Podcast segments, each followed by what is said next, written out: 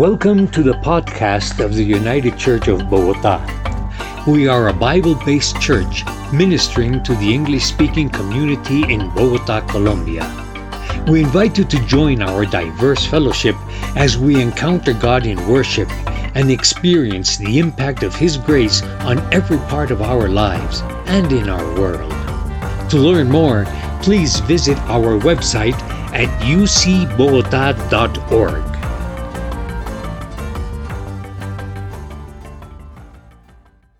Such a joy to be here uh, with you guys. We are thrilled after many months of uh, praying and thinking and uh, talking and investigating and now planning and moving to finally be here. And it doesn't feel like we're actually here yet. We, our kids were saying the other day, it still feels like we're on vacation in Bogota. And, uh, but as life b- begins to settle, out, settle down and as we get settled here, uh, we're thankful for the warm welcome that we've received from all of you guys. Look forward to getting to know you and to walking uh, with, with the Lord together with you guys. Um, this morning, uh, you get not only a new pastor, but a new sermon series. And uh, so we are going to be working our way through the life of Moses as it's recorded in the book of Exodus. Uh, Moses is perhaps the most important human figure of the Old Testament. Uh, and uh, God chose him to lead his people through uh, what is the most important event of the Old Testament, and that is the Exodus out of slavery in Egypt. Exodus means the road out. And so Moses is the one who led people on the road out of slavery, out of Egypt, and into the promised land. And if you were a believer in God before the time of Jesus, uh, the Exodus and Moses would have been uh, massive in your mind and in your identity. If you uh, were a believer at that time, your parents would have told you about the Exodus at the dinner table every night. Uh, every year you would have had the festival, the Passover, that you would have celebrated, that celebrated the Exodus out of Egypt. When you went to synagogue on Saturdays, you would have sung psalms about the Exodus and heard stories about the Exodus. And even if your parents hadn't been in, uh, in that first generation, your grandparents or your, or, or your great grandparents had been. And so they would have talked about it all the time. If you wanted to know if God loved you and if God had the power to save you, then all you did was look back to the Exodus as your one prime example of God's love and God's fulfillment of his promises.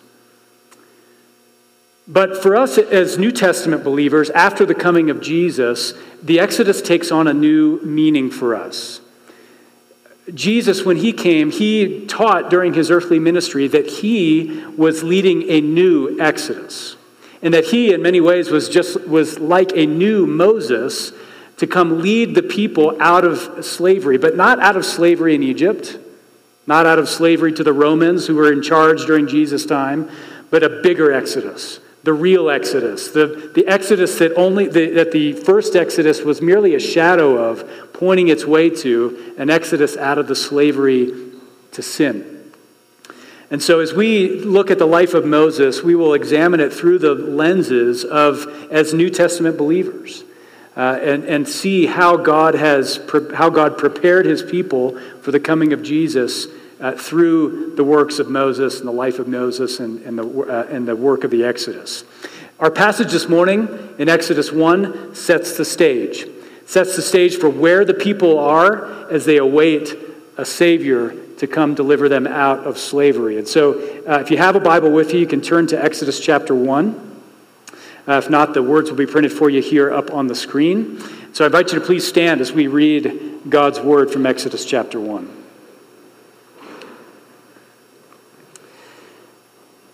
This is God's word. These are, the, these are the names of the sons of Israel who came to Egypt with Jacob, each with his household Reuben, Simeon, Levi, and Judah, Issachar, Zebulun, and Benjamin, Dan and Naphtali, Gad and Asher. All the descendants of Jacob were 70 persons. Joseph was already in Egypt. Then Joseph died, and all his brothers and all that generation. But the people of Israel were fruitful and increased greatly. They multiplied and grew exceedingly strong, so that the land was filled with them. Now there arose a new king over Egypt who did not know Joseph. And he said to his people, Behold, the people of Israel are too many and too mighty for us. Come, let us deal shrewdly with them, lest they multiply, and if war breaks out, they join our enemies and fight against us and escape from the land. Therefore, they set taskmasters over them to afflict them with heavy burdens. They built for Pharaoh store cities, Pithom and Ramses. But the more they were oppressed, the more they multiplied, and the more they spread abroad. And the Egyptians were in dread of the people of Israel. So they ruthlessly made the people of Israel work as slaves and made their lives bitter with hard service in mortar and brick and in all kinds of work in the field. In all their work, they ruthlessly made them work as slaves. Then the king of Egypt said to the Hebrew midwives, one of whom was named Shiphrah and the other Puah, When you serve as midwife to the Hebrew women and see them on the birth stool, if it is a son, you shall kill him. But if it is a daughter, she shall live. But the midwives feared God and did not do as the king of Egypt commanded them, but let the male children live. So the king of Egypt called the midwives and said to them, Why have you done this? And let the male children live. The midwives said to Pharaoh, Because the Hebrew women are not like the Egyptian women, for they are vigorous and give birth before the midwife comes to them. So God dealt well with the midwives, and the people multiplied and grew very strong.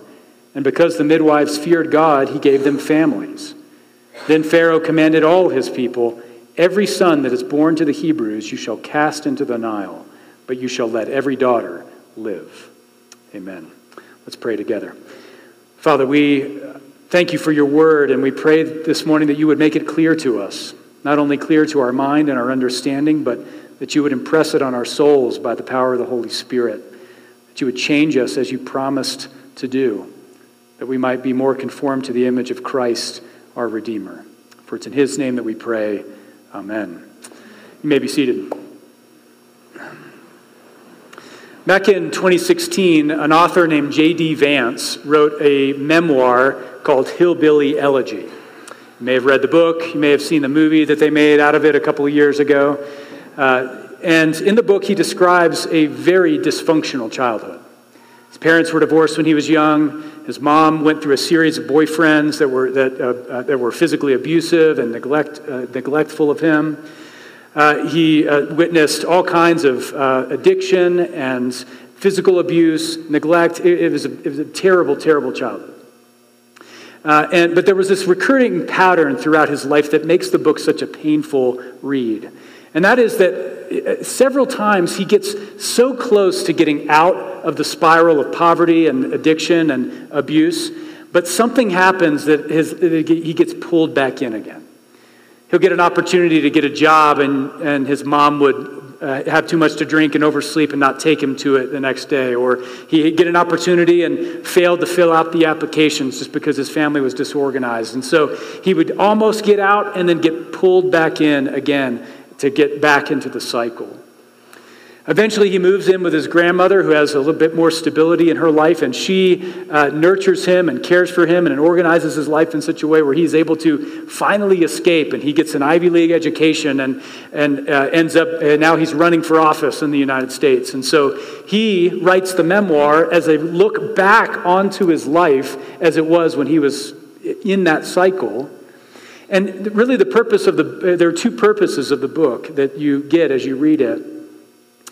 First is, as he looks back on his life, he's able to be thankful for where he is now compared to where he was then. He's able to look back at all the dysfunction and the difficulty and say, Thanks be to God that I was taken out of that and now am in a better place. And he can reflect on some of the patterns that were there. And he can learn about himself even now as he and the person that he is based on what he's able to see back in his past. But the second reason, uh, the second uh, purpose of the book is to give hope to those who are still trapped in the cycle of violence and abuse and oppression. To show them that there is a way out of that type of a life, that there is a way out of that. There's hope for you if you're trapped in that cycle.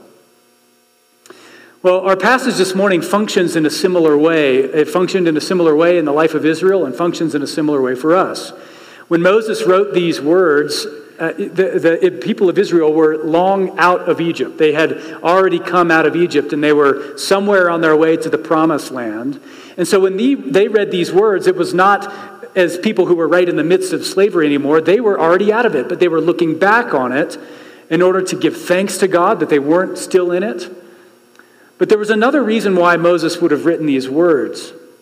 If you know something of the story of the Bible, you know that almost every other chapter, every time the people of Israel, as they wander through the wilderness, encounter a difficulty, some kind of trial, what do they tell Moses? Moses, you should never have taken us out of Egypt. It was good back there, and we want to go back. we had food to eat, and we were, taken, good, we were taken care of. And so Moses writes these words in order to remind them of what their life was like before God brought them out of slavery, and to encourage them and to press them not to get pulled back in. You and I, we, we know that same pull, don't we? That if you're a Christian this morning and you've been delivered out of slavery, you can look back at this and you can be, give thanks to God for, give, for delivering you out of that life. But you also know that there is a constant pull in your life back to where you once were. Desires that you once had, or patterns that were once in your life, and you can feel that pull on a daily basis back into the old person. And so, what God wants to do for us this morning is to remind you, to remind me, that God has delivered you from the slavery to sin. And because God has delivered you out of sin, don't go back to it. Because God has delivered you out of it, don't let it pull you back in. And so, what I want to do this morning is I want us to, to unpack that, that God's deliverance in three ways, to see three ways that God has delivered us out of slavery, and then so that it can help us to resist the temptation when we are tempted to be pulled back into it. And I want us to see three things. I want us to see that God breaks the dominion of sin, that God exposes the methods of sin, and that God thwarts the aims of sin. That's where we're headed this morning. So, first, let's see that how God breaks the dominion of sin in our life. Um, backing up a little bit, looking at the end of the book of Genesis, you remember that Joseph uh, ended up in, uh, in, uh, in Egypt, and he was responsible for saving not only Egypt, but his family, Jacob, and all of his brothers uh, and and sisters whose names are listed there at the beginning of our passage. They end up in Egypt because they had food there, and uh, Joseph was the prime minister. He was the one who saved everybody, and, and so he was a very important guy during that time. And during that time, we're told that uh, the people of Israel flourished. Just as Adam and Eve were told to be fruitful and multiply, the people of Israel were fruitful and they multiplied. They had lots of kids, they had lots of prosperity in Egypt during those times. But what happened? A new administration came into power in Egypt. And this new king, we're told, did not know Joseph. Joseph, maybe the history books hadn't recorded his deeds well enough, but whatever the case uh, may be, this new Pharaoh didn't know Joseph. He didn't remember all the good things he did. He didn't remember how he'd saved Egypt. And so he looked around at all these people who had multiplied under his kingdom and said, we need to do something about this because these people are going to be trouble for us. And so this new administration comes into power, and what does he do? He begins to oppress the people. This new king comes, this, this king who uses all the authority and the power at his disposal to oppress the people uh, of Israel. And did you notice how the, his rule is all encompassing? He has power over their work. He makes them work with these heavy burdens, building storehouses for his own kingdom and for his own purposes. But it's not only an authority that he exercises over their work life, he exercises it over their family life. Hear this horrifying description as he tells these two Egyptian midwives to murder the, the male sons of these uh, Hebrew families. It is a, an authority and a rule that is all encompassing and all uh, and, and, and, dominates every single part of their life. And friends, this is a picture of, uh, of the domination of sin in our own lives.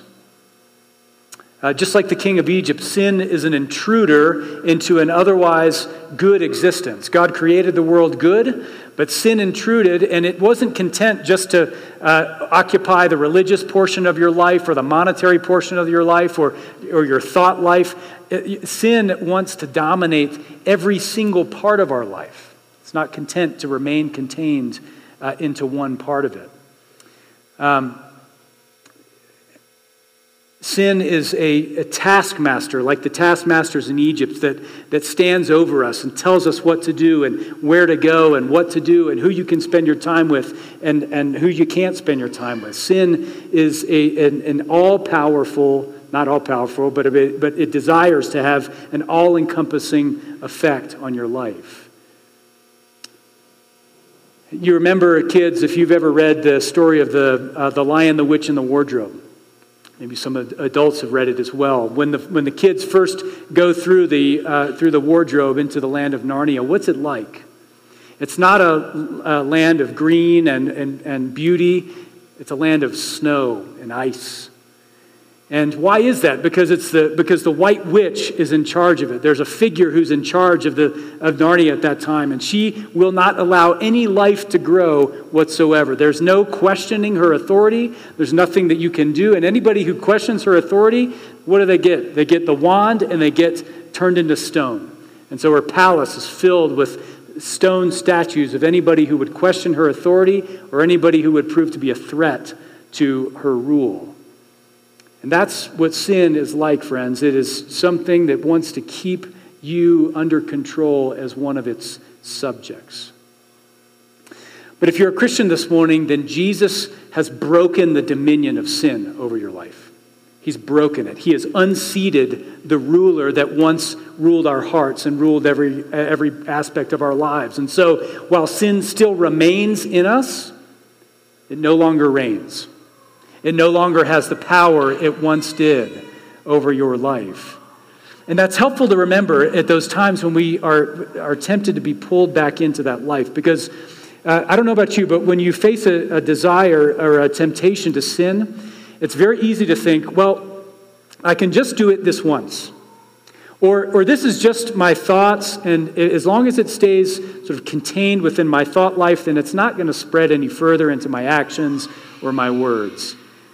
Or just this one time, I'm going to do it, and then after that, I'll give it up, and that'll be it. Sin will not allow that. It will not be content to just remain in one part of your life.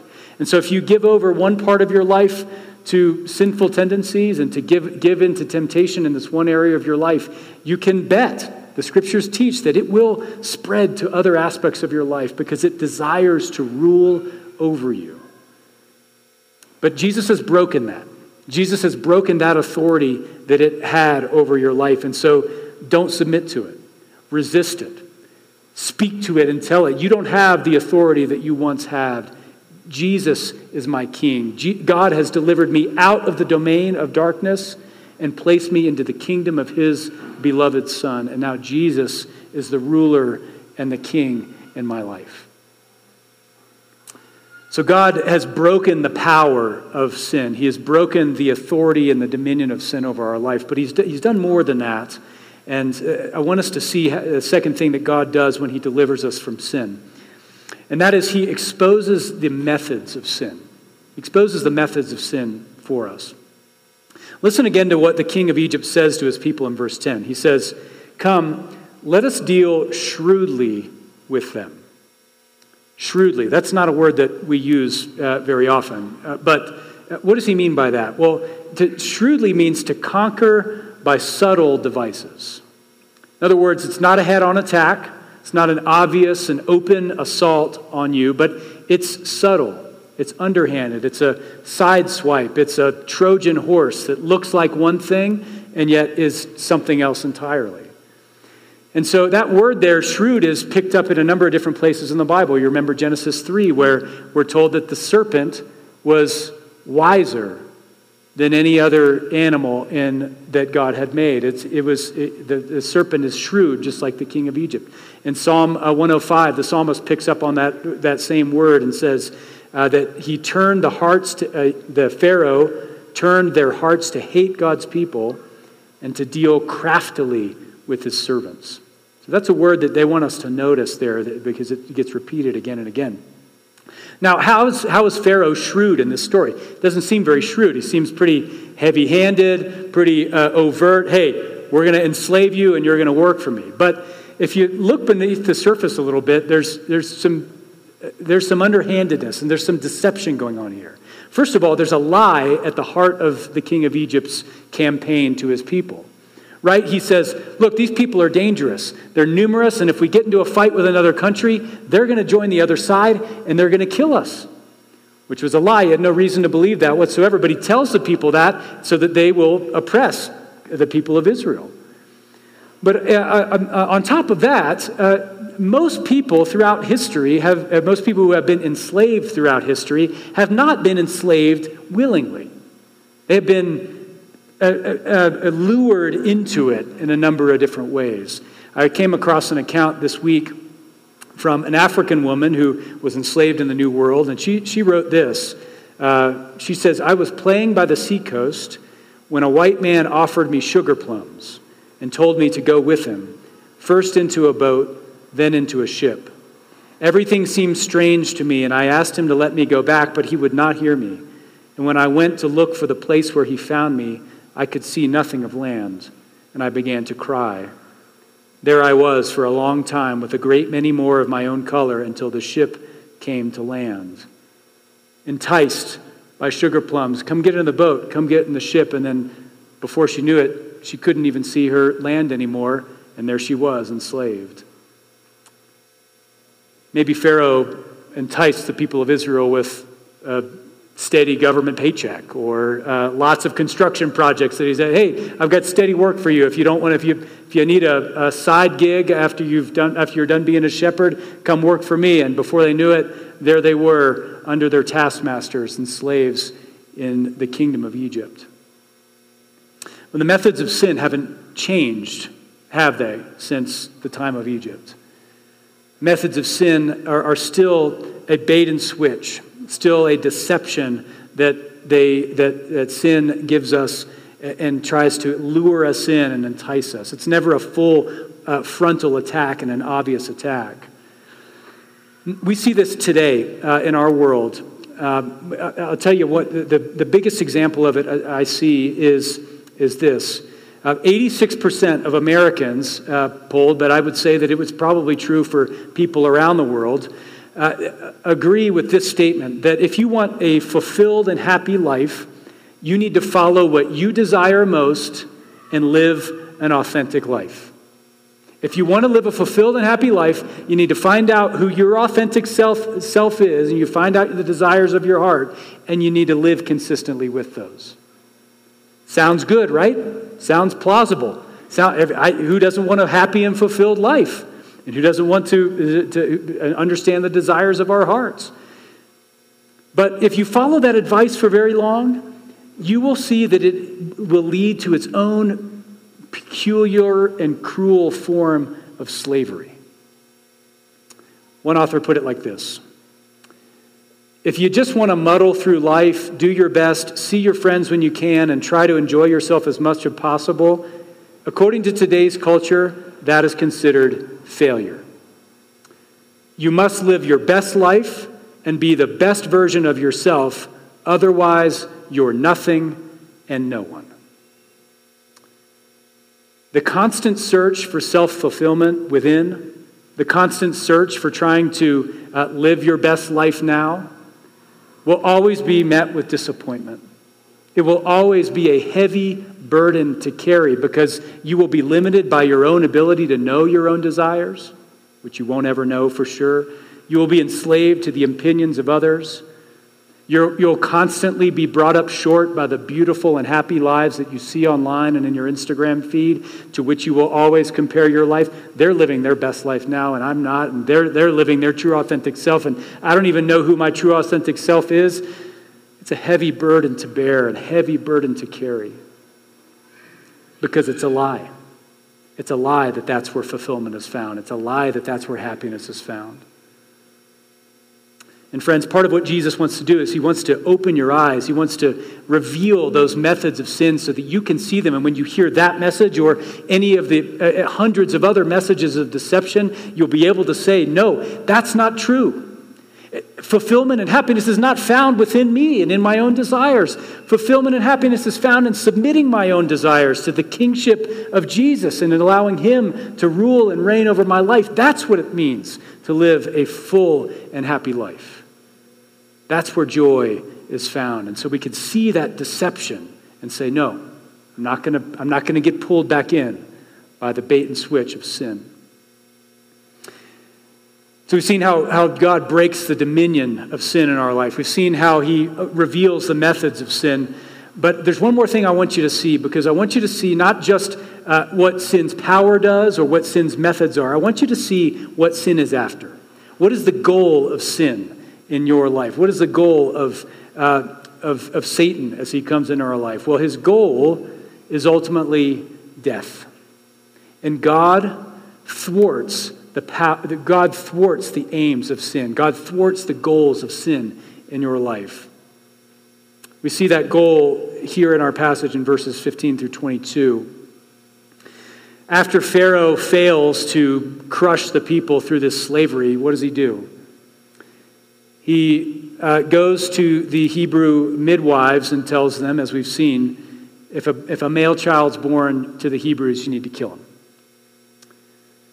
what that shows us is that Pharaoh is not content just to reassign the people to another part of his kingdom or, or to just take advantage of them for a certain amount of time. No, he wants them gone. His goal is genocide, his goal is to completely eliminate the people of Israel.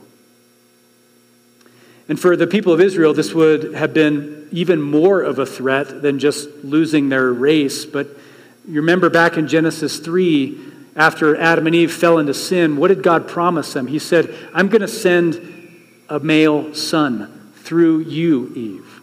I'm going to send a seed that is going to come and crush the head of the serpent, my adversary. And so, this threat of Pharaoh was not just a threat to the people, it was a threat to God's promise to, to send a redeemer, to send a savior through the people of Israel. And so, this was Satan's way of trying to crush the promises of God. The ultimate goal of sin in our lives is the same it's to eliminate us, to completely rob us of the life for which God created us, to take away the things that, that, that, God wants to do in our lives. And you and I feel this. Whenever we give in into sin, we feel that the way that it robs us of the very life that God has designed us for.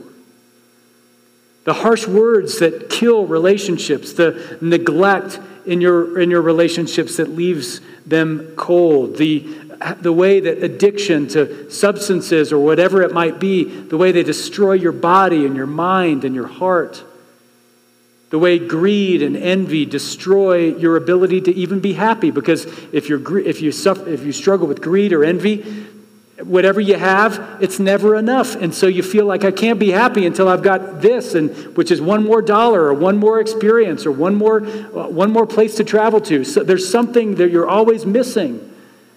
And so it robs you of your very ability to, to have joy. It wants to take from you. Sin will only subtract from your life despite the promises that it makes. But, friends, God will not allow sin to get its way with you. If you're a believer today, God thwarts that, that design of sin to give you death, and He gives you life in its place. What does God do here? He puts the fear of God into these two women who put their lives at risk, disobey the Pharaoh, and they let the male children live. And what does God do in return for these two women? It says He gave them families. The ones who pushed back death received life. And friends, that's these two women are a shadow of what Jesus would ultimately come to do. Jesus, who not only put his life at risk, but who laid down his life for us at the cross, gave it up, experienced the death that you and I deserved. And in response, what did God do? He gave him a family. He gave him a house, not a wife and children like the Hebrew midwives, but brothers and sisters, you and me, to gather together into the family of God, into the household of God as beloved children of the Heavenly Father. That's the family that God has given to Jesus, you and me. And so that's why Jesus can say in John 10 the thief comes to steal and kill and destroy, but I have come that they may have life and have it abundantly. The life is what Jesus offers to you. So let's cl- close with just a brief word of application here. In Romans 6, Paul writes, Paul, the Apostle Paul writes this. He says, For when you were slaves of sin, you were free in regards to righteousness. But what fruit were you getting at that time from the things of which you are now ashamed? For the end of those things is death. Paul encourages us to do just what we've done, and that is to look back on the times of being under slavery and to ask ourselves, what fruit did I get from that life? What benefit did that life bring me? And the answer, of course, is those things lead to death. So resist the pull back into them. Resist the temptation to go back into that kind of life and let uh, those memories of sorrow, those sorrows of the slavery of sin, drive you to the cross, to drive you to Jesus, and to submit your life to Him as your King. And if you're not a Christian this morning, the, the, the, the, application for you is a, is a little bit different. And even if you don't know where you stand with God or Jesus, the Bible says that, that you are in, still in this cycle, this cycle of slavery. And so I want you to, uh, it's an encouragement to, for you to ask who owns you? What owns you? To what do you, uh, what do you obey in your life that has command over you and authority over you? Whatever it is, it is a heavy burden. It is a taskmaster that doesn't want your good, it wants you to serve it. And so come to Jesus. Come to Jesus as the King who can set you free from slavery and set you free to live a fulfilling life of joy in Him. Only He can give you the abundant life for which He made you. And so have hope. Have hope and come to Him and be delivered from your slavery. Let's pray. Father, we thank you for the deliverance that is ours in Christ. We thank you that you have called us out of slavery and, and made us slaves of righteousness, children of God and no longer slaves. And so we pray that you would help us in those moments where we feel the pull of sin, where we feel the desire to go back to the way that things were, that you would persuade our hearts, that you would remind us that back there is only bondage, but only with you do we have the freedom to live free lives, free to serve you as your children. God, set us, if, if there are those who do not know you, Lord, we pray that you would set them free from sin and bring them into the abundant and eternal life that Jesus offers. We pray in Jesus' name. Amen. Thank you for listening to our podcast. If you would like more information or would like to support the ministry of UCB, please visit our website at ucbogota.org.